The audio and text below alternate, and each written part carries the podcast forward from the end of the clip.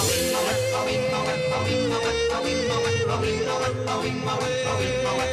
the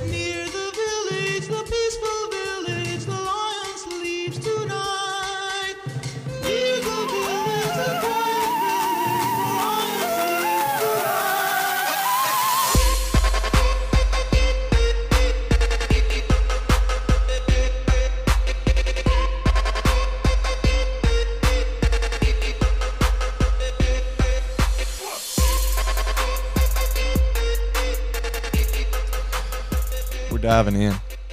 Last episode of All of Grace, Finale.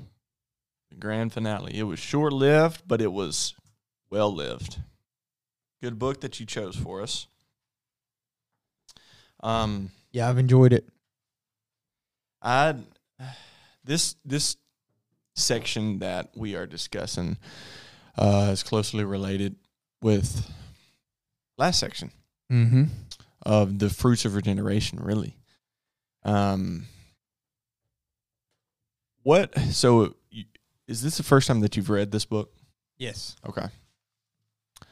Um, this is finale, so this is a fitting question for the finale. How would you describe All of Grace to someone who has never read it after reading it for the first time? You just finished it this week, I'm assuming. Yeah. How would you describe it? Uh, it's a book about uh, oh, that's a good question. I would. It's a book about the beginning, middle, and end of the gospel, but not the gospel itself. It's not the story of. He's he's he's not trying to explain the life, death, resurrection of Christ, but uh, but the gospel saving someone. So it's the okay. So it's the beginning, middle, and end of the Christian life is really what it is. So in that sense, it's kind of like a sermon version, if you will, of Pil- Pilgrim's Progress. Okay, gospel comes to you. He gives an evangelistic call at the beginning, and then he talks about sanctification and now we can say that he concludes with uh, perseverance of the saints and glorification. Mm. Maybe not glorification, but perseverance of the saints. Is he's concerned with assurance. He's concerned with um, making sure that the the reader knows that it's the grace of Christ that is going to keep them until until the end. So that that's I mean really what it's all about, uh, but in conclusion form. So you know you're you're justified by grace, regenerated by grace, sanctified by grace, and then kept by grace until uh, death or glory. You persevere by grace. So all of all of the Christian life, all of salvation uh, it's all of grace. Mm-hmm. It's not a one sentence, but that's the summary of the book. It's a good summary.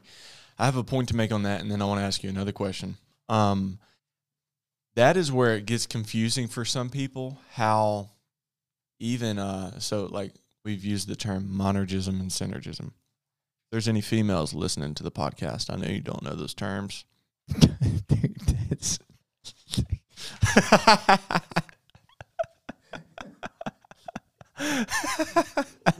so, so there's that one female. Who Somebody reads, get some. Somebody get some caffeine in this dude. There's that one female who who's read a lot of theology that I've made really mad. Only, only the good thing for me is there's only one. Hey, maybe. Yeah. Okay. So, out anyways, of out of our listeners, yes. yes, yes, yes, yes. Monergism, synergism. Uh, it gets confusing for people because when you say that justification is monergistic, we say, okay, sure, yes, I know. But when you say this, sanctification is also monergistic. Wait a minute, but that's uh, uh, uh, uh, an important part of my sanctification is my obedience and my this and my Mhm. that and my others. Mhm. Grant, I grant that. We all grant that. Uh, but it's this near paradoxical idea that um it is still all of God that gives you all of your holiness. Yeah. You cannot Yeah, yeah. muster up this holiness for yourself. Um, your obedience without the monergistic work of God will lead you to moral moralism, Mm-hmm. empty moralism. Mm-hmm. Um, so even as you said, all of your sanctification is monergistic. Yeah. And what we're going to read about um, and, and start talking about in a few minutes is that even your perseverance is Yeah. dependent upon God. And so it's not like look to Christ completely for justification, but when it comes to your perseverance, look to Christ and then yourself. Mm-hmm. But he's saying, even in your perseverance, stop looking at yourself. Look Yeah, to. Christ and all of that. Yeah, that's the key. And which that doesn't, a lot of people will start talking about that and land in antinomianism. And He, he talks about that too. he talks about that. Um, he in this section still says, "Look," which I'm I'm jumping ahead here, but it's so beautiful. I love how he put it. How isn't it a blessed thing that the Lord saved you from your sins? Mm-hmm. Like it, it's one thing for you to be um, saved and considered safe. Now you're saved and considered blameless Yeah. you know, Yeah. we'll, we'll get that. Uh, the next question I have for you: What sort of Christian would you recommend this book to? All indiscriminately, or and if it's all indiscriminately, uh, what who is it especially good for? Yeah, I mean, it's not. It, it's one of the books. I think that's one of the objectives of the podcast is to pick books that all we should we could say all Christians should read this book. Um, whether you're, you know, even if you're speaking a different language, you're probably not listening to this podcast. But even if you're speaking a different language, it would be good if this book was translated so that you could read it.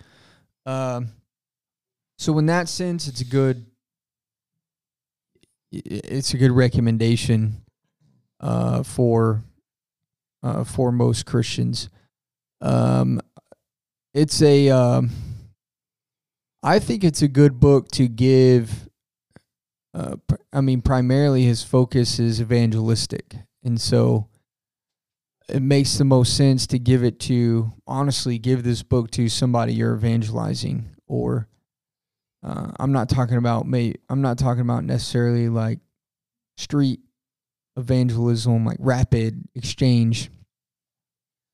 Uh, although that that's uh, not those sorts of things but usually evangelistic uh, relationships or opportunities where okay this is somebody that you're having you're able to have sustained conversations with uh, give them you know give them all the grace. It's a i mean we said this at the beginning. It's an it's an essentially a large gospel tract is what it is. Um, uh, or the new christian. I mean that's another log it's another logical um you know person to give it to yeah, great it's like it's great introductory material on the the christian life okay what is what is big picture how does this work how does this thing work hmm what is the lord doing that's what i would say what about you yeah. Um, it is clearly intended for unbelievers. mm-hmm. How he is constantly making the gospel call. yeah yeah to the reader. But I'm thinking in reality, the likelihood of an unbeliever reading a book like this. It's hard to get believers to read books like this. It's hard That's to get true. believers to read theology. And let me preface uh let me um explain the the, the female joke. Oh, it's you- you can come back like five minutes later. they're they're already They're gone, already man. gone. They're already gone It's it's clear the reason why. we're already canceled this, this isn't even gonna i don't even know why we're still recording Thank, at this thank point. goodness we're not live. it's clear the reason why I'm uh said the female thing. Um I would say 90 this is I don't know this for sure blanketed statement clearly. Hold on. Listeners, when you hear me bleeping stuff out or Trent bleeping stuff out, Cole is not cussing. He's I'm just, just say, he's yeah. just saying things that we want deleted. Yeah. Yeah. I know what he's gonna say though. Yeah, typically females and partly understandably so don't read theology. Yeah. So the terms monergism, synergism, that's not an everyday word. You know, that's that's a Greek word, Greek compound word. And when when someone re- has, says the word monergism, you're like, okay, they've been reading some Bavinck or they've been Mhm. reading some Berkhof or something like that.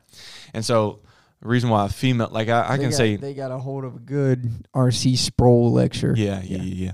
I've said the word monergism around Erica probably a hundred times now. I could go to her right now and ask her, "Hey, what does monergism mean?" She's like, "I don't know. Yeah, yeah. One of your theology words." I can think of one girl, one, who you could probably say that in front of, and she would probably know what it is. Yeah, Yeah. And you know a million girls. And I know a few. he knows about a million girls. So, um, He- he's partial to one though. but Yeah. here's the thing too, like, uh, most of our listeners are men, but I could say the word monergism around most men that I know. I don't have a clue because they don't read theology. All that to circle back around and say reading is um is um rare thing for people now. That's true. So it'd be hard to get someone who needs to read this to read this. But Yeah, even, I didn't think about that. That's a good point. yeah. For the Christian who does pick up Charles Spurgeon and read this, it, it's not at all like we read it and like, oh, this isn't for me. Like, man, Yeah, it's Yes, not. this is- not uh, skim milk. yes, this is a good reminder. This is strengthening to me. There's no way that a, even a, a believer who's been a believer for 10 years could not use these latest chapters that we just read that we're about to talk about. For sure. In fact, um, a lot of Christians that we know now in this in this um, Bible belt that we've so kicked so often need to hear this. Mm-hmm. Need to be reminded of this. Um, need to be reminded that they don't preserve themselves, but also that they have been saved from their sin. So, um, but if I if I did come across an unbeliever who I trusted would read this, say they're of the reading type, because there are people Yeah. that just like to read. Yeah.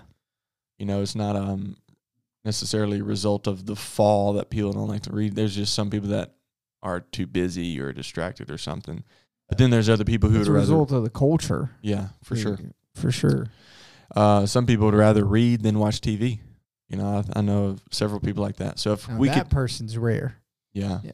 yeah, um, it's needed by all. And Spurgeon, his, his strength definitely was not his writing because his strength was his preaching. Um, but to pick up a book that Spurgeon wrote that uh, so closely resembles his purpose in his preaching Mm-hmm. um, is a good thing for a believer. It's a good thing for someone to come across. Um, so we start off with the fear of fa- final falling. Um, I know we want to. I know we want to track ground, but you think people people aren't reading, but where are they going for their information primarily now? YouTube? TikTok No, for sure. no, TikTok is putting Silicon Valley out of business. no way. Yes, A- all the advertisers are no We got longer. hashtag ban TikTok. Let's say I think that's happening, isn't it? Hashtag ban TikTok. Yeah, it's about to be banned pretty soon. It should be. Well, China aside, uh, you know, China aside, the whole. Tr- It, it should be anyways. yeah, Spyware? I- it should be anyways. Banned. yeah, TikTok. Yeah, I Yeah. agree. Why? Why should it be China aside? Because I want to ban it for China. Well, yeah, sure, and that's why it's going to be banned. Some people say, um, the the damage it does to our culture. I think that it is a work of God for for TikTok to be destroyed. I don't think just right, but what's going to stop? Obviously, okay. Apparently, they're extremely successful. So, what are they doing that the other social media companies aren't? And what's going to stop them from just adopting? They already are. Man, I'm so out of touch. What what's going on? I mean, I mean, because TikTok is basically just those little shorts, right? Well, Like it- like yeah, that you're just scrolling through Yeah. little short videos. It's, it's basically the the revamping of Vine from forever ago. Yeah. Well, Instagram's doing the same thing. A lot of social. oh, so Vine platforms. was way before. What Yeah. Vine was way before its time. Yeah. Yeah. So Tik- well, This yeah, is this is how out of touch I am. So TikTok is only the short the the shorts. Little the clips. I, yeah. I believe that's all it is. I don't, That's I don't it know. is. Yeah. But yeah, Uh, so distracting. The algorithm, the algorithm is designed to be like cocaine. Like it's so good. Yeah, You're I know constantly- it's different. I know it's different. It functions and gives different content for the West than it does Yeah. China, or Yeah, it's for sure. different in China than it is Yeah, everywhere and. China is like in, in, informative videos of how to make a warrior, and here it's like, here it's like how to make a wimp. Yeah, Yeah. Yeah. Or or how to make a porn addict. uh, well, I was porn addict yeah. or Yeah, because apparently I don't have TikTok. I, I refuse to, to- get it, but apparently we we've talked about this before. My I think we talked about this before. I don't have it, but my dad sends me TikTok. yes, yes, we have.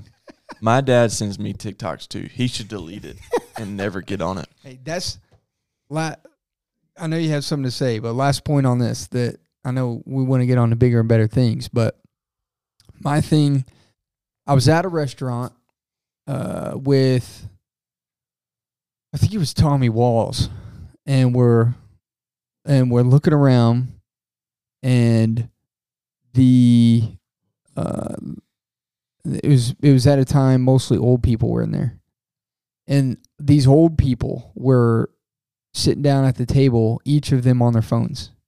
I'm like, okay, if that generation is hooked on whatever it is on these things, then there's if they're hooked, then there's just no. Yeah. I mean, this, you know, how do you How do you get how away you from get, it? How do you get away from it? How do you beat this thing? Mm-hmm. Get rid of it. Gone. Uh, it's ruining the productivity of people. You were gonna say something. Oh no, no, I think I just looked like I was. Oh, okay. So yeah, man. Um, I'm not gonna go on a TikTok rant. But if you have TikTok, you should delete it. There's no excuse to have it. Not a rant, just a TikTok rant, like A little short. little There's a little short. short for you. just a little short TikTok it- version. See, That's how see that's how pervasive it is. You don't even have TikTok and you can't even go on a proper rant anymore. yeah, I like I'm like stuck in these just six a- second. It's just a 3 second rant. Yeah, yeah. Um, no, it's putting Silicon Valley advertising out of business. Um, Wow. yeah, all You the all the just advertising is is um market share. it's ruining Google, which a, a lot uh, Wait, wait, how's it ruining Google? Google gets most of their money, if not all of it, from advertising. Uh oh, that makes sense. Yeah. Now people are starting to go to TikTok. That's the one good thing about TikTok. All these other big woke corrupt institutions, entities are starting to suffer. What I like about Babylon is Babylon also raids Assyria. If I can Yeah, put it in true. Old Testament terms. yeah. What I love about Babylon and how the Lord uses Babylon is the Lord doesn't use Babylon to just punish Israel. He also Mhm. uses Babylon to punish um, Edom and Yeah. Assyria. So there's there's the what I yeah, have. there's that uh this isn't the biblical terminology for it, but there's like that totem pole in Jeremiah. talks about uh the each level of the totem pole being iron, bronze, and whatever devouring the next one. Yep. And I love to see the it. Lord using the nations to to judge one another. I love to watch it. Um, It's wild stuff. okay, so perseverance. So yeah, so yeah, but back to it, somewhat relating to our podcast. That's where people are. Um, that's instead of reading, that's what's kind of taken over. I can say that in my life is, um, uh, I go to YouTube a lot more than I used to. Um, in fact, I probably need to cut back but I mean, there's just so many lectures on there. There's so many uh, ways of of getting free and accessible information on there. Mm-hmm. Um, I I guarantee I would read a lot more if YouTube did not exist. Yeah, I've had to get rid of YouTube. How do you get? How did you get rid of YouTube? Um, I mean, you just put you can just block it screen time if you have an iPhone. If you have a different kind of phone, yeah, but what keeps you from just putting in the code real quick and then? Well, I don't know the watching? code. Oh, you gave Yeah, someone else yeah, the I don't have my own code. Oh, that's smart. That's smart. That's like middle tier holiness type stuff. you're all, you, I'm sure there's some top tier stuff you're doing. But that's like a solid upper to middle tier. Oh, that was not that was not my uh, idea, or not even. Uh, that did not originate from what I wanted. That's called when I was a teenager. My parents put that in place. Oh, and it just that's really- Oh, and it just still ha- it really just- smart. It just- you're it still just under stuck. parental control. Uh, yeah. yeah, I mean, they took when I got older, they took it off, but I was like, I just go ahead and put it back on. Nice. Well, so Perseverance. Yeah. Information age. Information Yeah. age. Uh, I would say this: we live in the information age. Most people are dumber than what they were in the 1600s, but that doesn't mean all people are dumb. You can use the information age. This iPhone that you Yeah. have, Yeah. you you can actually use YouTube for a lot of good info. Even if you're spending more time than the average person on YouTube, you can become a stronger, better, uh, more valuable person from it. But like you said, the convicting part about these TikTok rants is that, or reels, is that uh, if they're called reels, I think. On TikTok. is it? I don't know. I don't know. The the convicting thing is like, wait a minute, I'm looking at all these other people, but there's actually things in my life taking away my reading time that I could cut back Well, on to read more. Well, it wouldn't be as bad if probably a hundred percent of the time I'm spending on YouTube is for audiobooks or uh, um, some sort of educational or value. But it's not. I mean, it sucks you in. Yeah. It starts like that, and the next thing you know, you're like, yeah, it starts it's like, that. it's How to bake muffins. it's, it's like, how big of an explosion is this thing gonna cause when you know, a guy exact- shoots it or something like that? yeah, Yeah, yeah. What happens in. when you shoot a 50 cal with one arm? yeah, like stuff like that. Yeah. Spurgeon says, A dark fear haunts the minds of many who are coming to Christ.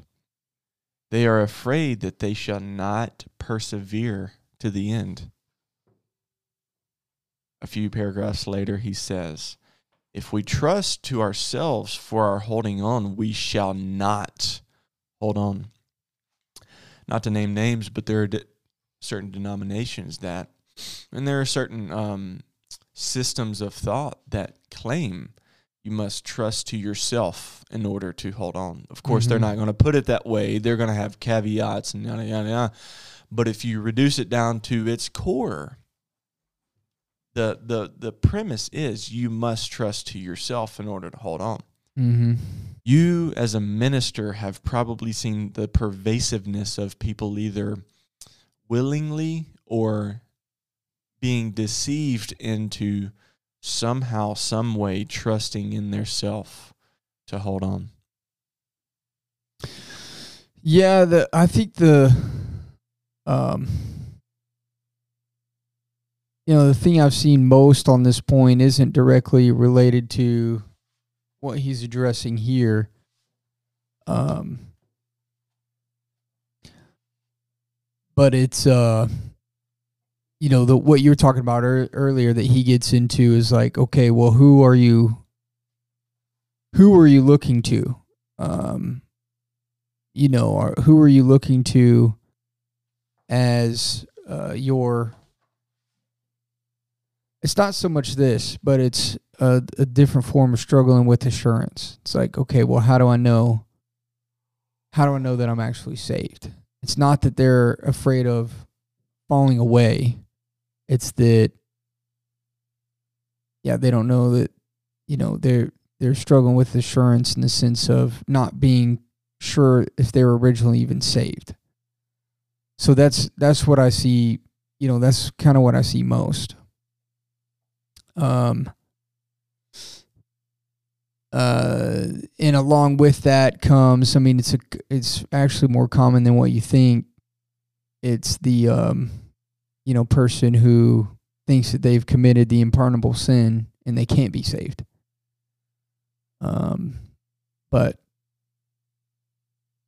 uh, I, th- I it's my it's my thought that if someone's actually concerned and worried that they've committed the unpardonable sin, they haven't.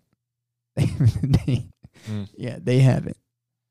Yeah. Um, if they did, they wouldn't be worried about it. right. There wouldn't be signs of uh, graces in their life. Exactly. Yeah. Exactly. They wouldn't be they wouldn't be worried about offending the Lord, offending Christ, offending the Holy Spirit. Um and uh and desperate for you know, desperate uh, for any sort of hope that that they could still be in Christ or with Christ somehow. Yeah. It's like that's not that's definitely not what the Lord's talking about in the unpardonable sin. Yeah. Um, not to get into that, but to think about that in application of what you're saying is is kind of contradictory to um, claim that you have blasphemed the Holy Spirit Mm-hmm. when you're desiring the work of the Holy Spirit. right. you know, That's exactly right. Yeah. Doesn't make sense. But to but to your point, uh, this is where people. I'm not sure that I've counseled someone that's that's just thinking that I've really got to convince them that they can't keep their um that they're just worried about losing their salvation one day. Uh, that that doesn't seem maybe that was more popular um in Spurgeon's day than it is ours, especially here where we're at. I don't know, I could be wrong, but there is a tendency for Christians to begin to look at their own performance for uh uh of as a means of grace in the Christian life Mm-hmm. okay, well, they uh, they look at their own performance in um in kind of you know kind of weighing out or evaluating their sanctification, which in in one sense you should. You know, we've got plenty of Bible verses for that. Um, examine yourselves. We see those words: examine yourselves.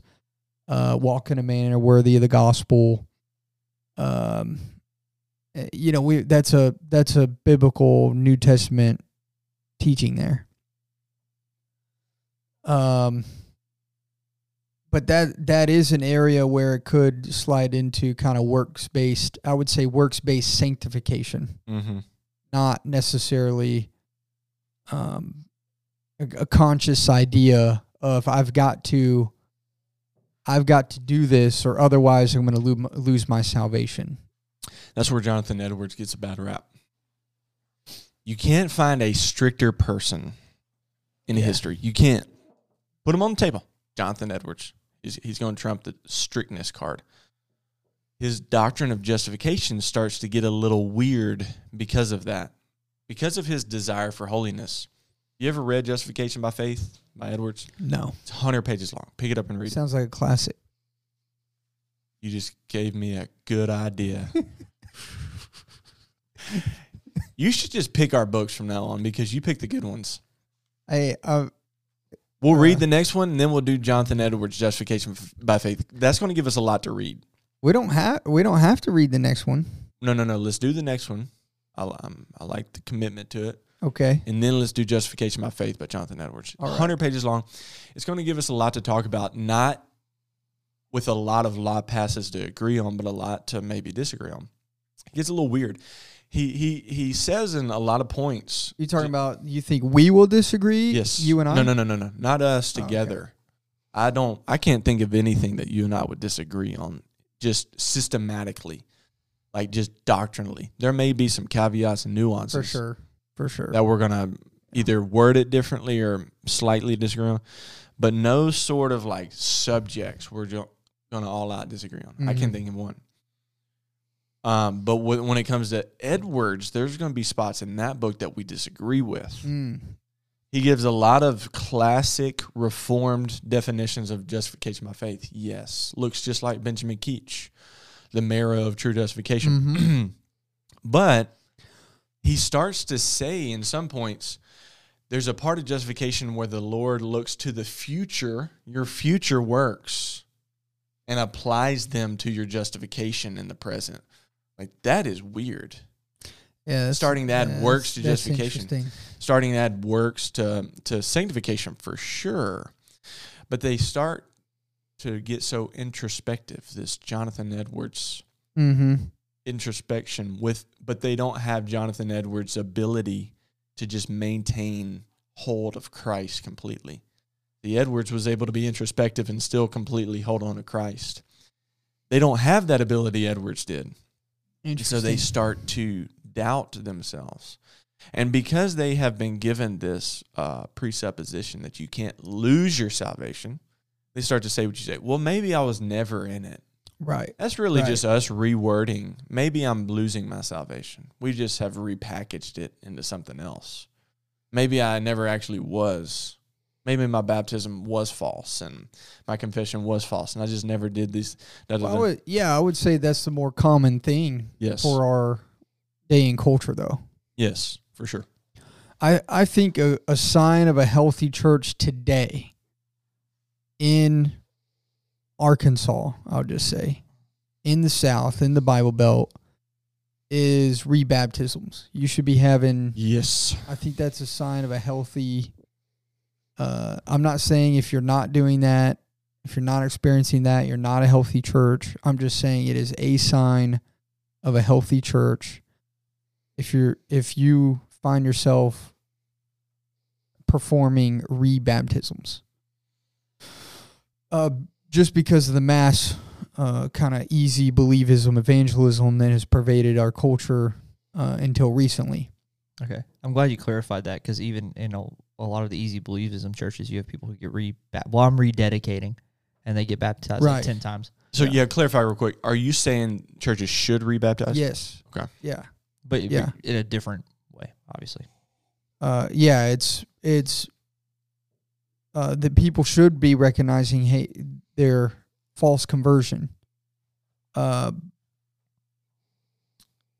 uh, you know false conversion. Oh yeah, you know classic example is you know church camp or VBS as a kid. Uh, and the kind of sinner's prayer evangelistic call at the end. Uh, I mean, there's countless there's countless who have, you know, professed and been baptized, but actually haven't been regenerated. Uh, and so I think that's a normal thing to see in a gospel ministry, uh, rebaptizing uh, uh, people that fit fit fit, fit kind of that description. Uh, where was I going with that? What were we talking about? You're talking about um our culture not really believing in losing salvation, but uh, Oh, yeah, yeah, yeah, yeah. So there's a sense in that. Uh, there's a sense in that that that is good and right, and they know, and it is a biblical concept. If they departed from us, they were never, they were never of us. So let let's just establish that on the front end because I, actually want to not disagreeing with you on this point. I'm agreeing with you, but I want to establish. Okay, this is uh, okay, biblical. That's right. That is accurate biblically. But what you're saying is experientially, that's why people are, Mhm. They're not saying necessarily what Spurgeon is addressing. And like, I don't know if I'm going to be able to keep my salvation. I'm worried Mhm. about losing it. But because once saved, always saved has pervaded the mindset of religious life, especially where we're at, um, uh, and it is a biblical concept that if they depart from us, they never were actually of us. Most people are responding, well, maybe I'm not actually saved or never was saved, uh, uh, either rightly or wrongly, uh, rather than I'm good, uh, rather than, uh, uh, th- you know, worried that they're going to lose their salvation. Yeah, I'm glad you did that because one thing we like to do often in reading these classics is take them and, and make them fit our day and our Mhm. culture. That's like what we did with Pilgrim's Progress. That's what we like to do a lot. What we did with Lectrex. I'm glad you did that because that was fitting. Uh, makes it more applicable to us. Um, because that's that's what it is. Um, I would probably differ a little bit on the whole act of rebaptism. So we actually agree, No, or we actually disagree. I, I don't even say that we disagree on that. Yeah. I think it's a case by case thing. I think there's sometimes a people, a person is running to rebaptism too hastily. Like in my case, in my Yeah. case, there was a lot of sin after my salvation, Yeah. but I would still, but I, I, I would still agree with what you're saying for sure. Yeah, I think I think I agree with case by case because in, in my case, I got baptized at nine. I know for a fact at nine I was not saved, and then even after getting saved, um, I wrestled with getting rebaptized for months because I was like, "Do I need to? Is it needed? Am I doing this just because it's well, you know?" I was I was afraid of doing the the other thing of just like, well, let me rededicate type attitude. I was like, I want to know I need to get rebaptized. Um, so yeah, I think there's a right way to go about it. Yeah. I mean, this book isn't about baptism. Were you ever rebaptized? I was, I was, Yeah. yeah. Why have you not been baptized? Yeah, that's what I was about to. That's exactly where I was about to go. As soon as Why have you not been I'm worried. I'm worried about your salvation and stuff. Um, That's that's a great. uh I'm putting that in the next evangelism curriculum. Why have you not been baptized? Yeah. If you look to Christ for your beginnings, beware of looking to yourself for your endings. That's now. Now we're Spurgeon. cooking. Now we're cooking. Yeah. Listen to this. Hey, he's about to be spent flame. He is Alpha. See to it that you make him Omega also. Dude, that Yeah. man. If Spurgeon is uh, only if Spurgeon rapped, he would have been. He would be so good. yeah. If you begin in the if you begin in the spirit, you must not hope to be made perfect by the flesh. He's thinking of Galatians chapter 4 right Yeah. there. Then, okay, so we're we're saying this. This is easy to catch on to. Look to Christ for yourself. Mhm. But what does that mean for someone to look to Christ? He says this on page 93. The believer's personal wants make it inevitable that he should daily draw from the great source of all supplies. Mhm. For what could he do if he could not resort to his God? I'll skip a page later and, and I'll see this and, and show here's another reason why believers should want to draw from the great source of God every single day. All of us, he says on page 94, first paragraph, even if we have no constitutional temptation to fickleness, must feel our own weakness if we are really quickened of God. Dear reader, dear reader, do you not find enough in any one single day to make you stumble? Yeah. You that desire to walk in perfect holiness, as I trust you do. You that have set before you a high standard of what a Christian should be, do you not find that before the breakfast things are cleared away from the table, you have displayed enough folly to make you ashamed of yourselves? Mm. So I'm going to repeat that quote he says on 93 again. Uh, the per- believer's personal wants make it inevitable that he should daily draw from the great source of all supplies. So, what he is starting to say then here is not only look, just be comforted, you're not going to fall away, but look, God is preserving you. Yeah. But you see your weakness Yeah. you see your frailty, does that not make you want to look to God even more? Yeah. Amen. So, do you want to be comforted that you're not going to fall away? Look to Christ. Mm-hmm. But does not your weakness that you see in your own self make you want to look to Him every single day? Yeah. And in doing so, and being reminded of your own inability to save yourself and to preserve yourself, you continue to look to Christ more. And in looking at Christ more, you're reminded that He is preserving you every single day. It's this blessed cycle of our hopeful salvation. Yeah, I think Spurgeon in the conclusion calls it fresh grace. Yes. Uh, it's uh, that's that's our daily bread is the the grace of Christ. uh, that that preserves us, nourishes us day by day by day. yeah, that's the whole point. He's dealing with in Spurgeon fashion. Uh, he uh, he takes you know one verse, two verses, and uh, uh, and basically writes you know the last three you know th- last three chapters on it. First corinthians 1 7 through 9 is what he's uh, what he's working with in these chapters. Our lord jesus christ who will sustain you to the end guiltless in the day of our lord jesus christ god is faithful by whom you were called into the fellowship of his son jesus christ our lord uh, and he begins by saying this language silently emits a great need by telling us how it is provided for. Wherever the Lord makes a provision, we are quite sure that there was a need for it, since no superfluities. Uh, is that a right pronunciation? What does that Yeah. mean? I know what it means, but it'd be good for us going down. It's kind of like it's not it's not superfluous, is what I think it means. Okay, you're defining a word by using the word that you're defining. No, I think it's different. It says, s- yeah, it's the same word. Yeah. it's the same word. No, it's the exact same word. uh, Is it Super. Okay. F L U I T I E S. you'd have to look up what superfluous means. S U P E R. I'm pretty sure Google can handle a different. True. Yeah. Not unless TikTok is taking all the money away I got, from. I got the definition right here. The quality or condition of being superfluous. Yeah, you're gonna have to Google superfluous. Google superfluous. Goo- yeah, Goo- Google. uh, Google pulled a. Danny. Yeah, They Google see Google's lost all their money to hire good definers, so they're having to They hire people like working Danny. for they got me working Okay, for I got now. Being we'll pay you thirty five thousand dollars a year to.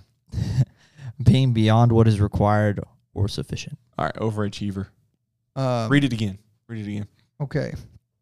Wherever the Lord makes a provision, we are quite sure that there was a need for it, since no superfluities encumber the covenant of grace. So there's nothing there more than necessary. Yeah. Um, uh, golden, uh, golden shields hung in Solomon's courts, which were never used, but there are none such in the armory of God. What God has provided, we shall surely need. Between this hour and the consummation of all things, every promise of God and every provision of the covenant of grace will be brought into requisition. Mm. I want to use this as a little bit of a little bit of a launching point uh, to the main. Uh, uh, it's related to the chapter. It's just not working through exactly what Spurgeon Spurgeon is saying here.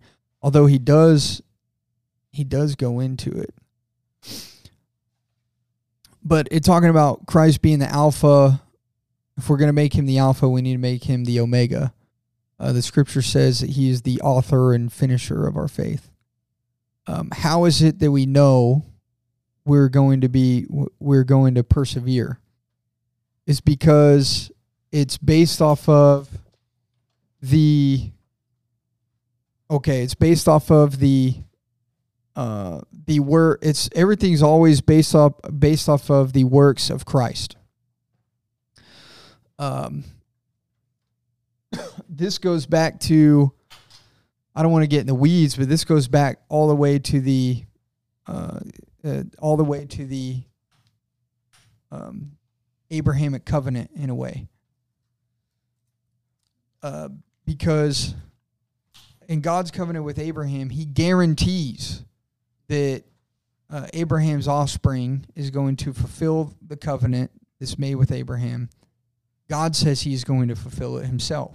Well, how is how is that to come about? Well, because we know from uh, the New Testament and the coming of Christ that that promised offspring, that guarantee, was Jesus Christ Himself. It was, uh, it was, uh, it was uh, uh, God the Son, who was to, uh, who was to keep keep up Abraham's offsprings uh, into the bargain. That's the same thing that that's the same way that he works uh, works within us. How is it guaranteed that we're going to per- persevere to the end? Because uh, God Himself, uh, God Himself, God the Father, God the Son, God the Holy Spirit, is going to guarantee, is going to uh, guarantee, going to actually do the work of preservation uh, Himself. That's uh, and that that's the whole framework here. Okay, are you going to work to your own? Are you going to look to your own ability to uh, persevere to the end, or are you going to look look to the grace of God uh, as your preservation, uh, almost like a uh, salt, pres- you know, a salt preservation, uh, like a salt house that we're going to be preserved, seasoned with the salt of grace, uh, to be preserved until uh, until the end Yeah. that that's the distinction that's the distinction that we're making that we're making here okay uh and that's that's motivating not demotivating to pursue holiness Mhm. because we know um it- it's kind of like it's kind of like God promising you know us a million dollars if you drive to I don't know Amarillo, Texas, or whatever, and uh, if you drive to Amarillo, Texas, there's a million dollars to be had there for you. And that's a really easy drive, by the way. You hit I 40, about six hours down the road. Boom. Boom. Well, it's Maybe got to about be 10. it's got to be further than six About hours. 10, yeah. 10 or 11, yeah. How, how far is it to Amarillo? We'll find out. Just curious.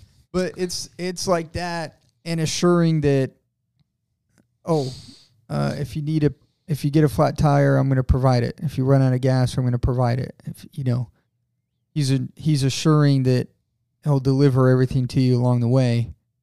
But how is that you know that's motivating. Oh all, okay all i have to do is all i have to do is do it. Mm-hmm.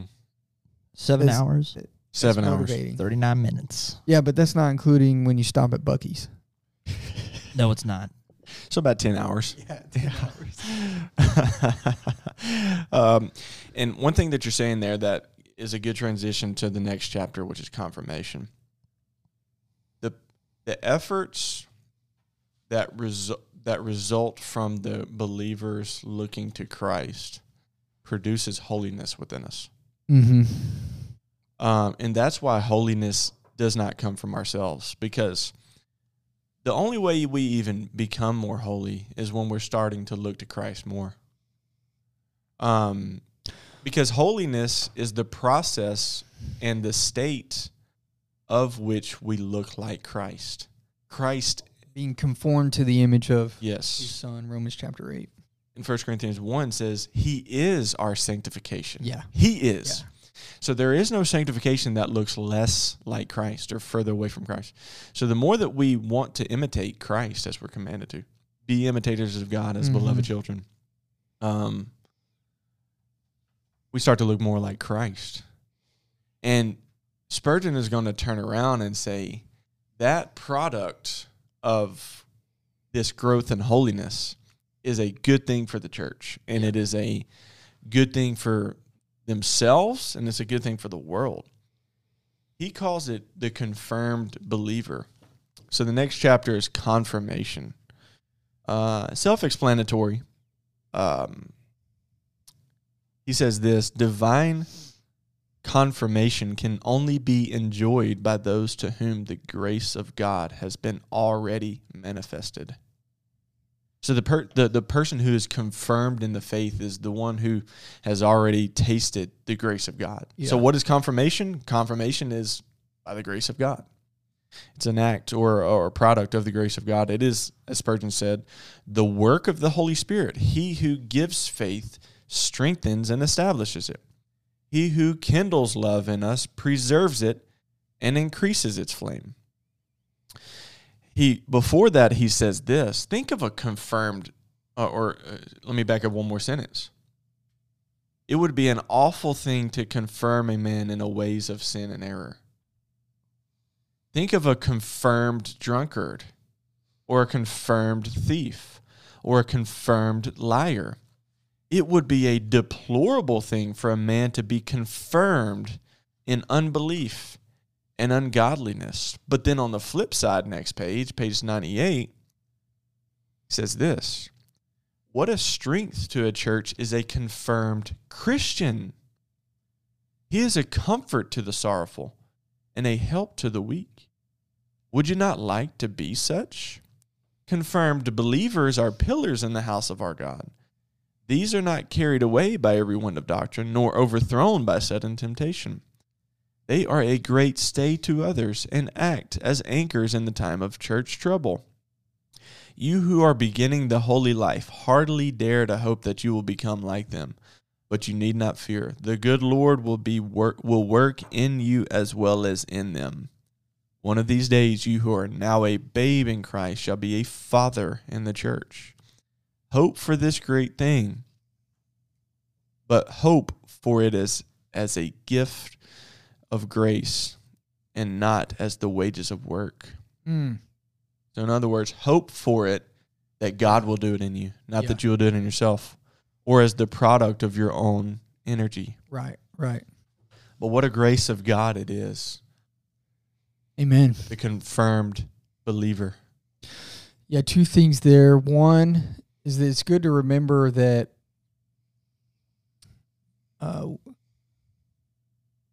you know, work is required in the Christian life. It's not that we're just passive and uh, that you know that is a that is a hard thing to uh, that this is kind of a confusing thing to understand. We're not passive in our sanctification, but it's the Spirit working in and through us.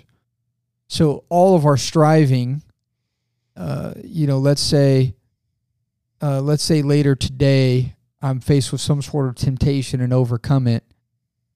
Uh, the the uh, the biblical reality uh, is that I overcame that temptation, but it's because of the Spirit's life and work, uh, life and work in me. So the the again, it's all of grace. You know, I can't, you know, I can't take credit for it uh, because it's not of my own spiritual life or power. That's it's still, um, it's still spiritual life and power given to me, received from, uh, receive accomplished in Christ and received from uh, the regeneration of of the Holy Spirit. So all of our operations in the Christian life, that's why it's called a new life. It's called a new heart. It's called regeneration, but it's born into a new it's born into a new nature. And now we have a spiritual upright nature. We we can't take credit for any of that. We can't take credit for any strives and holiness uh, because it's it's this new life that's been given to us being given to us by God. So it's all of grace every aspect of growth and sanctification in the Christian life, we're we're giving that credit back to the Lord because we know it's the Spirit working in and through us. Now that being said, uh, it's not so that I'm not getting into works based sanctification here. That being said, the Spirit doesn't work in us passively, uh, or we we don't go through sanctification of the Christian life passively. That um, uh, you know, well, I'm not being sanctified because the Spirit's not sanctifying me. Yeah, like the spirit's lifting up your arms to pick up the Bible and open it, and Ex- then your yeah. spirit's guiding your eyes. Right, right, right. Or, you know, I don't have, uh, um, I, I, you know, I, I can't fight the sin yet because the Spirit hasn't given me motivation to yet. Yeah, So- yeah, it, dude, Yeah. that is the most prominent thing Yeah. right there. Well, it's where your, your I think our sinful hearts kind of naturally want to use that as an excuse, and I think that's why James is pretty clear. Of Right. Do do not blame God for your Right. temptation. Right, right. And so they're expecting you know, there's that and that's that's pretty common. Um that's pretty common. Some people some people sure use it as an excuse, but other people are just le- not confirmed. They're just not confirmed in their faith, which Spurgeon speaks to. There's a category for Spurgeon for a, for a weak Christian, for a someone who needs to be established, someone who needs to be um, uh, more grounded uh, in their faith. That's what he's that's what he's speaking to here. Um, whi- you know, which is good. Um, it's good to have that category. This that that's a real category of Christian there that needs to be, you know, discipled, encouraged, and and uh, more confirmed in their faith, as as Spurgeon as Spurgeon would say. But that that that's the note that I would that I wanted to make is that um, it's not this uh, passive thing, and so. And then the last thing that I thought of in, in relation to this as I was reading it is is the point that you just read there of looking to those who are looking to those who are more uh, uh, who are confirmed uh, and you thinking that oh I'll never you know I'll never be that. I'll you know I'll never be that. And Spurgeon's encouraging them while you're yet a babe you will, will you will be yet a, a father in the faith. You can't uh, you know you just how you can't really look to yourself you can't really look at other people and compare your sanctification to other people especially if you're a new Christian uh, you know you can't I, I'm still this way. I look at men and women in the church and wonder. I'm like, Lord, I'm not sure if I'll ever be. I'm not sure if I'll ever be that godly. And you know, I'm still that way. Not that I get down about myself, but it's like there's people who, you know, their walk with the Lord is so inspiring, and uh, it's. It, you know, it's inspiring, kind of like the sentiment that Spurgeon's talking about here. It's like, okay, well, you know, it's hard to think that I'll ever that I'll ever get there. Mm-hmm. But that's the way that that's the way that the Lord works. Yeah. One thing you said at the first part of that, you were talking about kind of the, the, the paradox of it's not us working, but there are things we must do. Right. Um, think of the book of Ephesians. Uh, I think it's Ephesians 2 5, maybe 2 6. But God, being rich in mercy, because the great love with which He loved us, even when our- we were dead in our trespasses, made us to Mhm. alive together with Christ. By grace, you have been saved through faith. Yeah. Um, uh, made us and raised us up with Him and seated us with Him in the heavenly places, so that in the coming ages He might show the immeasurable riches of His grace and kindness toward us in Christ Jesus. It's all God. Cannot get that confused. In other words, God has made you a new creation. But then in Ephesians chapter 4, he says, um, talking about the Gentiles, you know, sensuality, alienated in their understanding, uh, because they're alienated from the life of God. That is not the way that you learned Christ, assuming that you have heard about Yeah. him and were taught in him. So, and then he goes on to, to say what we were taught. We are taught to put off the old self. Yeah. Wait, it says in Ephesians 2, God put off the old self for us. And he has also put on the new self for us, uniting us with Christ in the heavenly places. But at the same time, we were taught to put off the old self, and we were taught to be renewed in the spirit of the mind, Mm-hmm. and we were taught to put on the new self, created after the likeness of God in true righteousness and holiness. So, on one are, hand, those are imperatives or imperatives. giving us something to do. Yes. Application. Yeah. and then the rest of the book the, yeah the rest of the book from chapter 4 on uh, i therefore urge you to walk in a manner worthy of the calling to which you have been called Mm-hmm. so there there's the paradox in one verse you have been called Yeah. we would call this the effectual calling it, it wasn't just a general calling Right. it worked in you. It raised you up. But you're commanded to walk in a manner worthy of that calling. Yeah. So, in other words, you are a new creature. And now you are commanded to live as a new creature. Live. Yeah. Live like the new creature. Right. Where is it at that it says um, it lists you know you were the this and this and this and this and it's like and s- you you were this like um Such were some of you. Yes, such were some of you. Uh, 1 Corinthians 6. Yes. Okay. So he's he's saying such were some of you. Um, you're not these things anymore, and at the same time, put off these things. Yeah. Yeah. It's a, it's kind of a dual. Yeah. Because you are a new creation, you're commanded to live as a new creation. Yes. Right. And where we get, where so many false believers go wrong, oh, I am a new creation. Oh, that's what this this is what I was gonna say. I am a new creation, yeah. but I can live like a. Well, the point that he was saying, you know, uh, you know, far.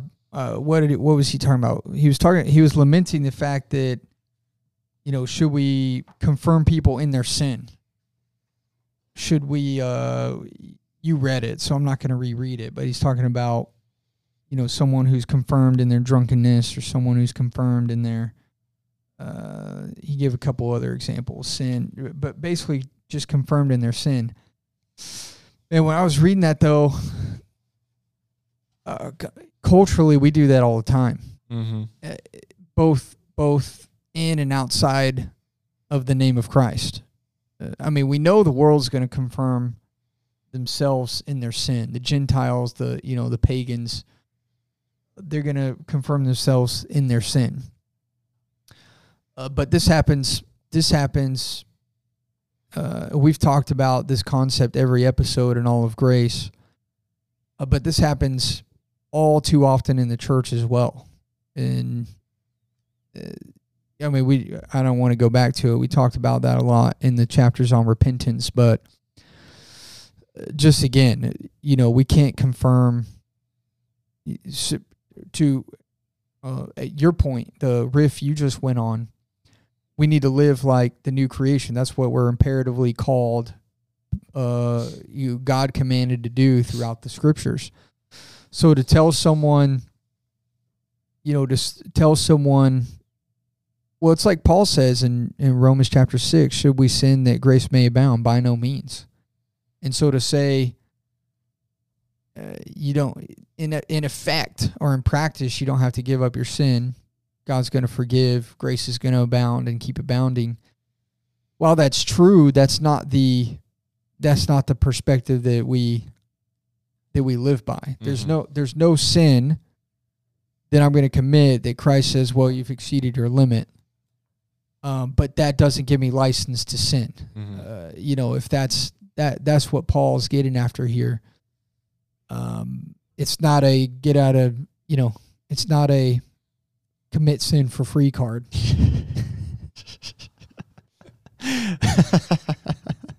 you're about to say, and you're like, wait a minute, that don't Yeah, exactly not- fit. Let me let me distort yeah, it a let me bit. edit it. Get to send free card. So many of us believe in those things. That and, and if if if we're being honest, many of us, I say us, many of them believe that that is what justification is a, a get into sin free card. Well, that's why I think Paul prefaces in Romans. He's like, should we sin all, you know, the more so that Should we- grace may yeah. abound? And he's like, by no means. That's what people really are implying when they say, "Oh, God will forgive me." That absolutely. That's the that's the exact sentiment Paul's speaking to there. Yeah. Oh, you know Oh, what? yeah. His His grace will be shown in this. Yeah. Oh, His grace will be shown in this. Whereas Spurgeon is saying that is no sign That's of justification. na- that's not the nature Yeah. of a new creation. he says on page 99 to be kept holy is better than merely to be kept safe. So he's oh, that's good. he's adding to this That's good. what does this perseverance look like? Yeah. Perseverance is not about being kept safe. Perseverance is about being kept holy. Mm-hmm. He has made you holy, is making you holy, and will and and will preserve you Yeah. holy because what Christ is what Christ is doing is washing the bride with his word Yeah. And will present her to himself blameless. You know, the Christ will be uh, the the church will be kept Mm-hmm. beautiful, pure before him. It's Uh, not safe in the sense that you can look throughout church history and see that, uh, and see times where uh, Christians in the church are not protected in the way that you you would think that they should be or ought to be. Um, thinking about you know persecutions and martyrdom uh, and things of that nature. That's what Spurgeon's talking about when he said, "Look, it's not you know protection or safety is not what you're what you're after in perseverance. That's not you can look at times throughout church history and say, well, the church is not being preserved. Uh, and in the moment, yeah, it doesn't look like that. It doesn't feel like that. But in the big scheme of things, no, the Lord is absolutely preserving his church. But preservation doesn't look like it doesn't look like um, um, safety, but it looks like holiness. It Mm. looks like Man. uh, yeah, it looks like uh, uh, it looks like being conformed to the image of Christ, who did not live a safe life.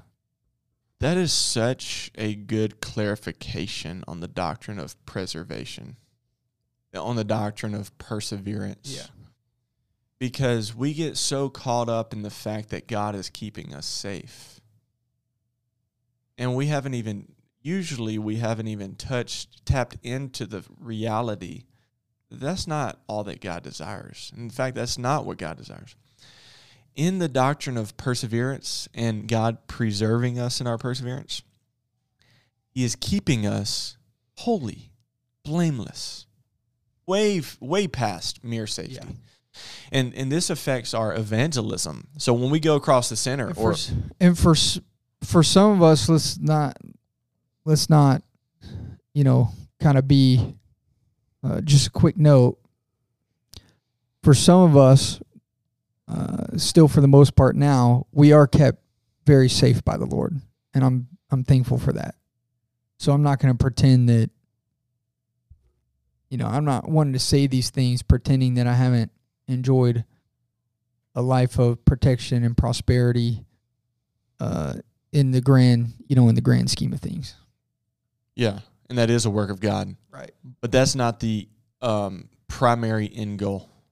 Right. Primary end goal is holiness, which is Right. a common denominator in all believers, all times, everywhere, even of various liberties that we may have. I mean, and if things were to change, you know, and where we're at, right, in America, the attitude of the Christians should still be to live as Christ and to die as gain. Yeah.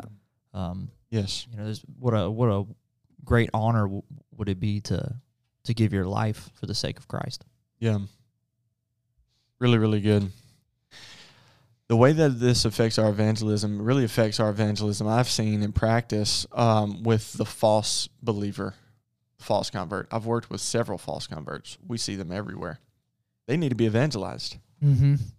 Here's how Spurgeon tells us to evangelize them. Page 100 Friend, just beginning in the divine life, the Lord can give you an irreproachable character.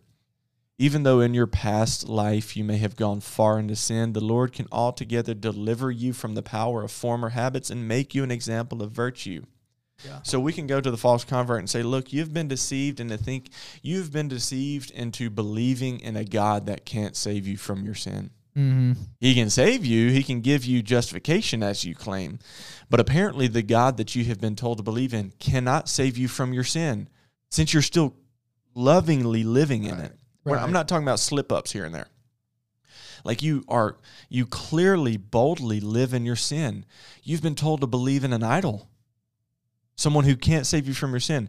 I present to you the triune God who can save you from your sinful lifestyle. Yeah. Now, it, a lot of the doctrine will look the same because we have clothed the true God with a false God um, by putting on a lot of these good doctrines, but we haven't given the complete doctrine of the faith of the gospel that gives the Jesus who, as the angel said, he shall save them from their sins. Yeah. That is the true God. And that's what Spurgeon is talking about here. He can save you and bring you into an irreproachable life. It also gives hope to the man who's been really bad in his former life. Gives him hope. Absolutely. He thinks, oh, I'm not, there's no way I can be brought into this. I'm not clean cut. I'm not this and that and the other. I did this in the past. I did that in the past. He can bring you so far that you are considered, boom, blameless. Yeah. Also encouraging to the Christian who feels like they're just crawling Yep. along in their life. Yes. So, um, the last thing, and then I do want to, with the time we have left, I want to ask you one more question. It's an overarching question. I like those overarching questions. To Real quick, did you like his callback to uh, Pilgrim's Progress? yeah, yeah, yeah, yeah. I made a note of that in mine, because he read it a lot. You know, if he were alive today, we could have him on the podcast to talk about Pilgrim's Progress. But we have Dr. Bush, which is basically the same as Spurgeon, who explained uh, Pilgrim's Progress to us. What does all this depend upon? Spurgeon says the attribute of God. Mm. 103. If we are found faithful, it would be because God is faithful. Yeah. On the faithfulness of our covenant, God, the whole burden of our salvation must rest. On this glorious attribute of God, the matter hinges. We are variable as the wind, frail as a spider's web, weak as water. But it is God's attribute, speaking of God's faithfulness specifically, that preserves us to the end. Yeah, uh, that's what that's quote. That quote is what I was thinking of earlier and talking about. You know, this goes all the way back to, you know, the covenant with Abraham fulfilled in the new covenant in Christ. Um, and he gets into that uh, explicitly, talking about Adam being our representative and our our first representative or federal head, and then. Uh, uh, uh, and then both dead and raised in Christ. He says, As Adam stood for his descendants, so does Jesus stand for all who are in him. Uh, as husband and wife are one, so is Jesus one with all those all those who are united to him by faith, uh, one by a conjugal union that can never be broken. More than this, believers are members of the body of Christ, and so are one with him by a loving, living, lasting union. God has called us into this union, this fellowship, this partnership, and by this very fact, He has given us the token and pledge of our being confirmed to the end. Mm. It's a perfect marriage covenant um, that uh, that you know we see people get married and commit what the Bible has them to commit and covenant to, but but become covenant breakers in their marriage but this is a perfect union that that will not be broken between Christ and his and his church. I mean, Yes. it's a, it, that's really where all this is is grounded in. So it's all of grace, and uh, we look to it's all of grace, and you know every every spiritual blessing under the heavens is to be found in Christ Jesus our Lord. It's union with Him. That's our ultimate hope. Yeah. And So how, how exactly? So how is it that you're going to persevere? Because Christ perseveres, and if you're in Him, then, uh, then, you, then you will persevere. Spurgeon talks about it like a, uh, if both of you are in a boat, uh, he will have to drown for you to drown. yeah, yeah, yeah. That's how he says it. Another way he says it: You can never be poor while Jesus is rich, since you are one firm. You are in one firm with Him. Mm-hmm. Speaking of which, G.K. Beale just came out with a new book. Actually, no, it hasn't released yet. Could you see uh, uh, Trinity? When when is the date of that book? You know G.K. Beale, right? Uh, I mean, we hang out. We it's like ninety. What's the book called? Uh, Union with Christ, G.K. Beale. G.K. Beale is not 90, First of all, I will say this: he's not ninety, but he is the greatest living theologian. I will argue that. I'm I'm going to go on Yeah, record to he's say been great. I Um, mean, he is great. no, no, no, no, no. You're not saying enough. He is the greatest. Who's who's a better theologian than G.K. Beale right now? Um, Mm, and it, it's it's not off subject to go on a rant about G.K. Beale because he talks all about union with Christ, yeah. benefits of it. Uh, April 25th. What's the book? I haven't been following him. The sequel to his New Testament theology. It's, No uh, way. It's Yes. union with the resurrected Christ. Um, yep. Uh, how I many heard- pages? I've, I've heard he really likes tacos. Ooh, uh, let's see, let's see.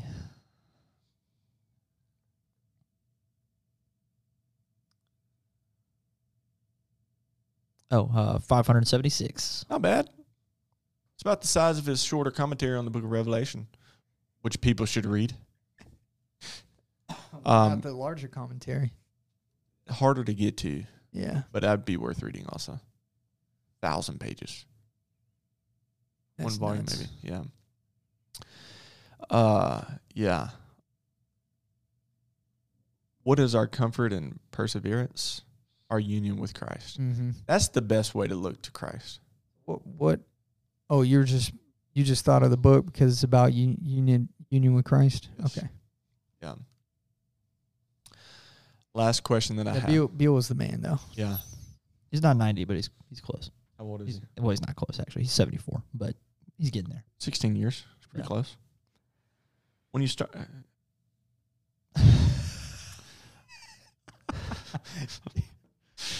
I, yeah i'm uh practicing self-control with my jokes.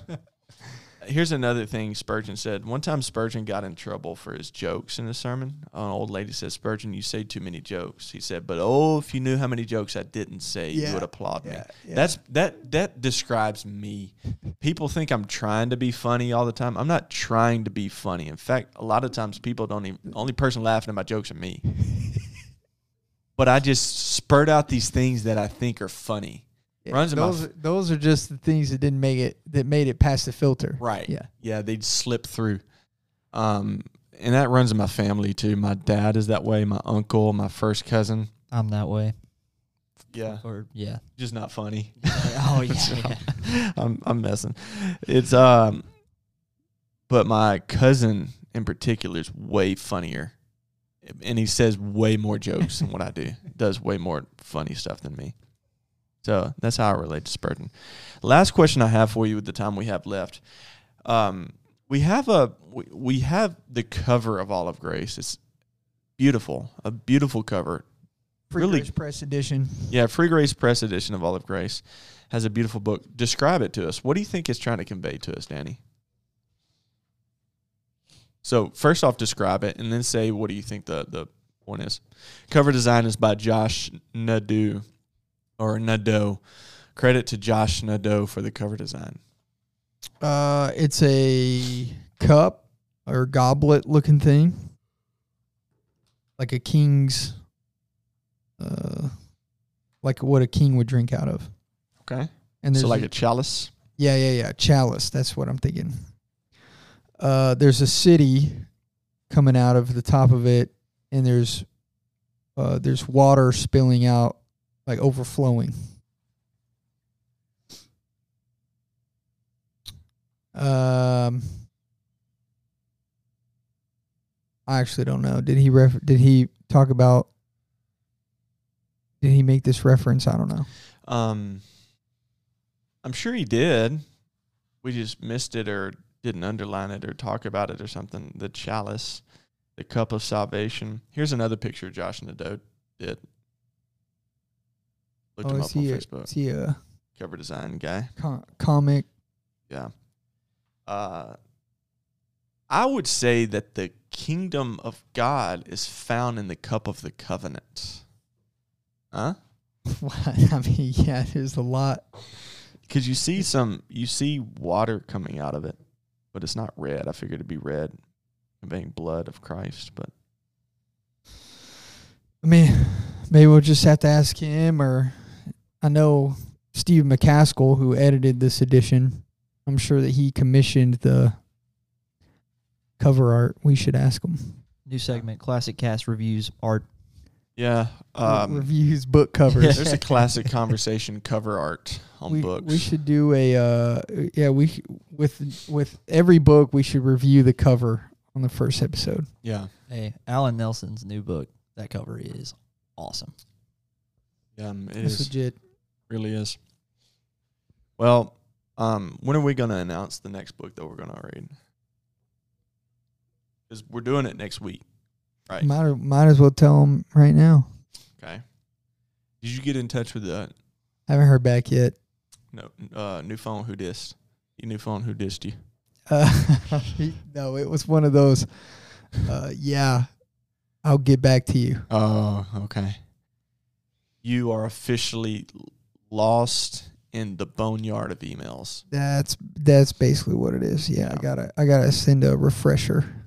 Yeah. I gotta send a reminder email. You're gonna be like that dude, um, knocking on the window. Hey, I don't even Hey, mind help. because, uh, I don't even mind because that I'm not the best when it comes to keeping up with email requests either. no, you're not.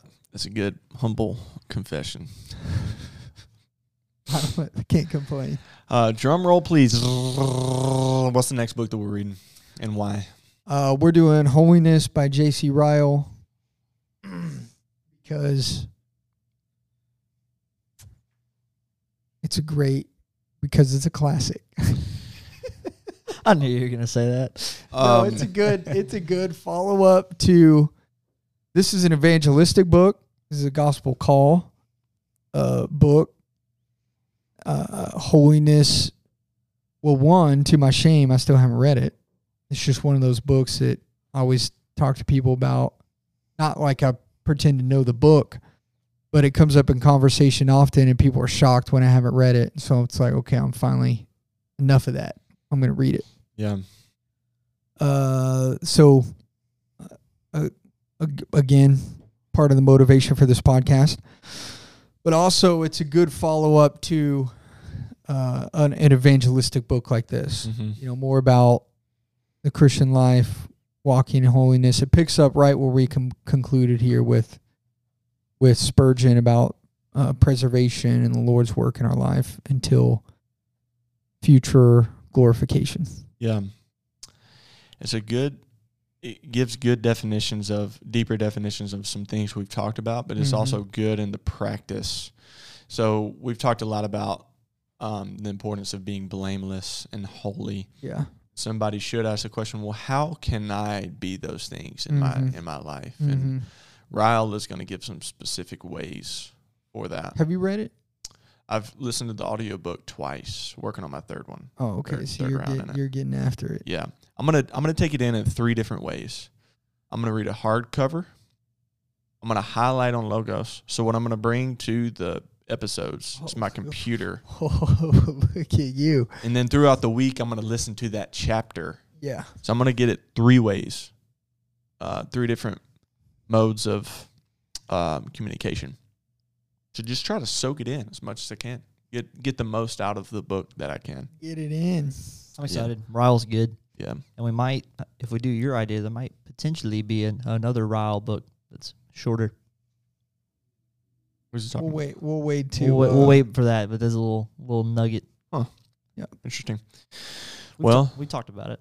Cool. CD and D2 coming at you recording direct from the Classic Cast, where we just roll with it. Hey, we should. So strange. Yeah.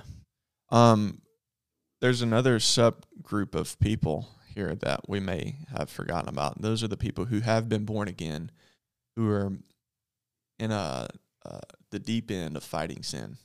Yeah. Sometimes get discouraged to the point of asking themselves, "Am I even born again?"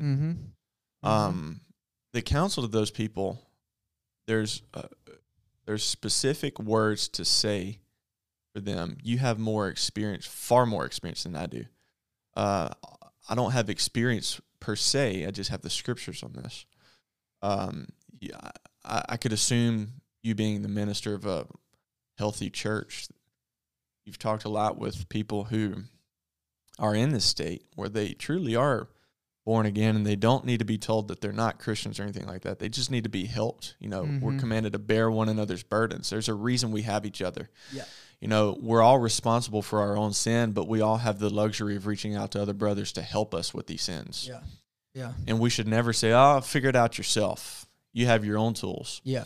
Um, but one thing that it could be reduced down to is is just do it. Just fight it. Now it's not as simple as saying that. Just do it. Just kill it. Um, but when it comes to cussing, It just stop sinning. yeah, hey, just stop it. Just stop Just quit it. But really, though, at the same time, we because you have been born again, you have been given this new heart. Just stop it. Yeah. And you'll realize even the disgruntled, discouraged Christians who are in over their heads are doing certain things that are not just stopping it.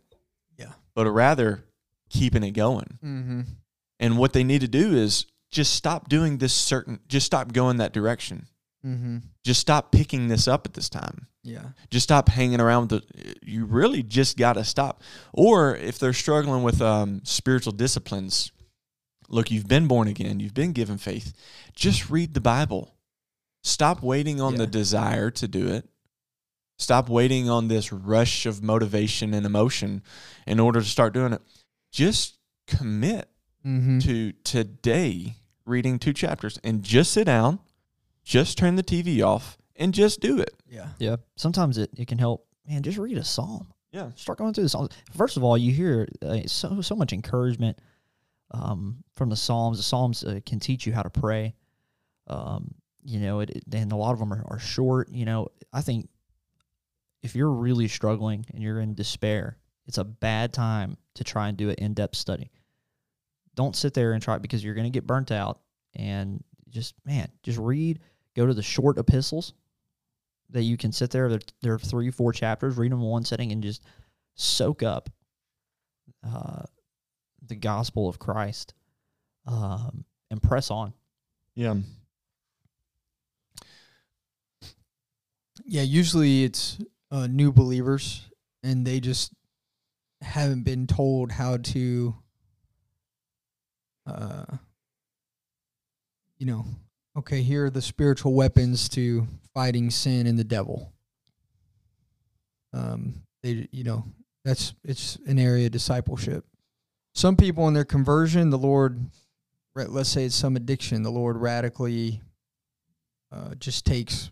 You know, I was talking to someone yesterday, and uh, hearing her testimony, and she was just she said, "Look, the Lord just took any desire for drunkenness and other things, uh, uh, drugs, drunkenness, amongst other things, uh, away from me. Haven't desired it since. Not had to. It, it just, you know, just taken. Uh, other times, people are, I believe, truly converted, and they're like, "Hey, I hate this, but I can't. I, I can't seem to kick this, this one sin. I don't want to harbor it. Um, I don't. It's not this thing that I'm trying to hold on to, but, um, you know, so their heart's away from it, but they're still in, enslaved to it in a way. Uh, well, that's an area of uh, Christianity that that they're requiring discipleship in. So yeah, just you know, uh, again, it's about uh, again, it's about the heart. Okay, why are you still in the sin? Is it because you want to be? Well, uh, you could say in one way, yes, uh, yeah, the the the flesh still desires it, but I hate it. Okay, well, we can that that uh, that is, in my opinion, in my reading of scripture, that is a, a category of Christian. And uh, so those are the those are the people you come alongside and help. Uh, the people wanting to harbor their sin, saying, no, you know, no, actually, I wanted to keep this one around. Uh, that's the ones that that that we we should lovingly ask critical, you know, critical questions of, and and make sure that that they've um, called upon, uh, confessed their sin, and believed upon Christ. Yeah. Yeah. You, so when again comes to the doctrine of regeneration, um, as you're saying those things, a verse came to my mind. You think about this, how uh, it's a declarative statement. We have been born again, but at Mhm. the same time, we're commanded to do certain things Yeah. that are kind of mirrors of regeneration. Um, in Ephesians chapter 4, he tells us we're no longer Gentiles. It- but, but at the same, so one through three is like, look, you're, you have been reconciled to God. There is one spiritual Israel. Then he starts to tell us, don't Therefore, I tell you, do not uh, live as the Live Gentiles do. Gentiles, yeah. Uh, they have become callous and have given themselves up to sensuality, Mhm. greedy to practice every kind of impurity. And then he says, But that is not the way that you have learned Christ, Yeah. assuming Yeah. that you have heard about him and were taught in him as the truth is in Jesus. And then the question is, What were we taught? To put off Yeah. the old self. So we are we learn Yeah. We are taught to put off the old self, which belongs to the former manner of life and is corrupt through deceitful desires. Mm-hmm. And we're taught, secondly, to be renewed in the spirit of our minds. And then, thirdly, uh, and to put on the new self created after the likeness of God in true righteousness and holiness. So there's a declarative statement we are the new selves. But secondly, we are taught to put on the new self, uh, to live in righteousness and holiness. Um, you think about this we have been saved by grace. The Holy Spirits have enlightened our mind to the saving knowledge of God. But then in Second Peter, it also commands us, but grow in grace and the knowledge of Christ. Um, go ahead. Yeah, on top of that, uh, Titus chapter 2, verse 11 talks about the grace of God in Christ being like a schoolmaster or a trainer. Uh, starting in verse 11, it says, For the grace of God that brings salvation has appeared to all men, teaching us that denying ungodliness and worldly lust, we should live soberly, righteously, and godly in the present age looking for the blessed hope and glorious appearing of our great God and Savior Jesus Christ, who gave himself for us that we might re- that he might redeem us from every lawless deed and purify for himself his own special people, zealous for good works. Um, so we have that same, you know, that same concept there of uh, it starts with grace that's been revealed in Jesus Christ that teaches us, that trains us uh, into godliness. Going back to uh, the beginning of your point, the scripture talks about when we're talking about repentance, uh, we're, that's that's an aspect of sanctification, and the uh, doctrinally or theologically, we make a differentiation between positional and, and progressive sanctification. Uh, positional, positionally, uh, or let's say ultimately, uh, uh, you could say uh, in the God, in the eyes of the Lord, we're sanctified. Uh, but experientially, as we live the Christian life, sanctification is a process. The Scripture talks about riffing off of where you began, it talks about us being saved, having been saved, that we are currently being saved, and also talks about that we will be saved. Uh, okay, well, it's not so. So clearly, there's a a, a journey, uh, a a process here uh, that is going to be completed by the Lord, who is the author and both the author and finisher finisher of our faith. Mm. Yes. So yeah, these are big biblical concepts that uh, kind of encapsulate or overarch repentance, uh, but clearly repentance is is part of it. Yeah. You know, Yeah. a lot of us talking about repentance, we can apply to sanctification generally. Yeah. You know, I think about Whitefield who preached the new birth. If if not the main theme, one of the main themes of his sermons was the new birth. You know, when he goes around essentially street preaching to thousands of people at a time, you must be born again. You must be born again. You must be born again. The new birth, the new birth, the new Mhm. birth. And that goes back to the practicality of the new birth for the sinner. Well, if this is a work of God, if this is a da da da, this is, um, what is it for me? Well, calling you to faith, and Yeah. in in those means, the Lord is bringing about the new birth if you come to faith. Yeah. Um, but and then it doesn't stop there because of the new birth, because of the reality of the new birth, as you're uh, talking about because we have been saved, He's also giving us His word to continue to save us Mm-hmm. up until the day that He will save us. Um, see, regeneration makes it possible for us to be a pure bride on the day of our Lord. Yep. Paul speaks so often about the pu- presenting you pure and blameless Yeah. before the Lord. Um, you know, one awesome trait about our wives is that they try to continue to be attractive to us. One of the most um, vital traits of a marriage is that we continue to try to win our spouse. You know, Danny, imagine if you did all these things to get Ariel to win her over. And then as soon as you won her, you stopped those things. Altogether stopped it. Yeah. Just really let yourself go. Yeah, you start, you know, doing all this nasty stuff, which you probably do anyways. Oh man, I'm like a fine wine. Get better with time. I'm just getting better. better Everything time, gets yeah. better with time, and time is forever. Um, imagine if our wives, on the other hand, they, which some women apparently do. You hear of the issues men have with their uh, girlfriends, whatever. Like they, they're just a different person when I start dating them, and then you hear of them getting back together. But I broke up with them, and they became this angel Mm. what happens there is the lady knows exactly how to get the guy but her her, her sole purpose of acting that way is to get what she wants and after she get what she, what she wants she's It's not who she is. Yeah. not who she is she goes back to being lazy and doesn't try she's mean da da da hold on yards imagine if we were that way we've been born again and we have this faith. We call upon the name of the lord. And after that it's like ah but i don't really love him.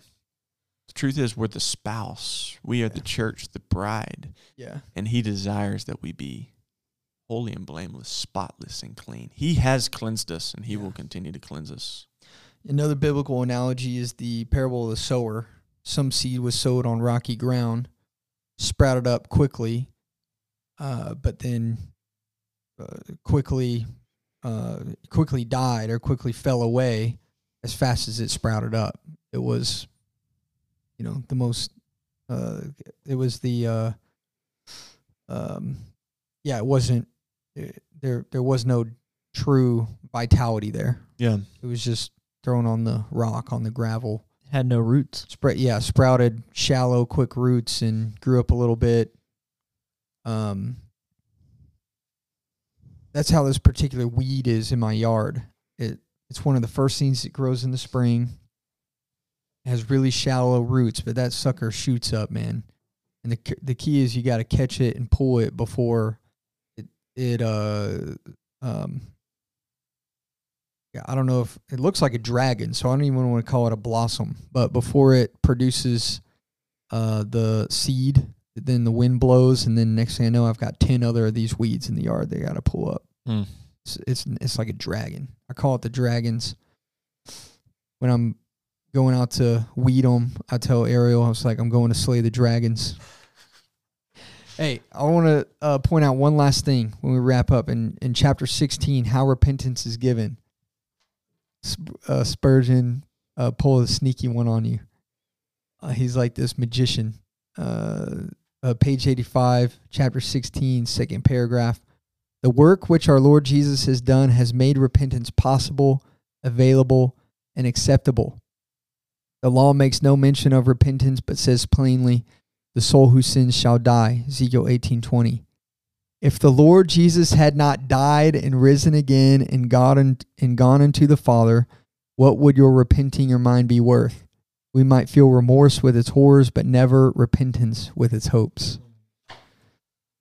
He he weaved it in, man. He weaved it in. The chapter we thought, you know, dude, what are you doing? Uh, you know, talking about the resurrection of Christ. always back to that Right, right there at the end, he's ti- he ties it in. it's all of grace It's a little little misdirection for us. yeah Good stuff. Um, so good. Thankful for this. Thankful that we're going through this book. Uh, Um, one more episode, just a few more pages, honestly. Yeah, yeah, yeah. Just not going to take any time in order to finish this book. Then we'll move on to our next one. Um, couple good ideas coming up in the future. Again, reach out, um, check into um, Quattro's book, Alan Nelson IV, The Change of Heart. This is a good companion to what we're talking about in this section.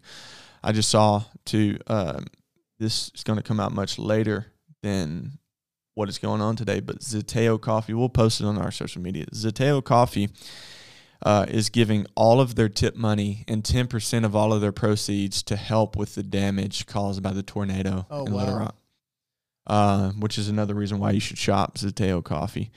Again, we'll post that on social media. That way, if you want some coffee today, but you want to help out and are unable to help out um, directly, you can indirectly help out with that by getting what you want from the right place, which is Zateo Coffee, our friend John Mitchell over there. They also have a new to go shop in um, Spring Hill on the way to Greenbrier.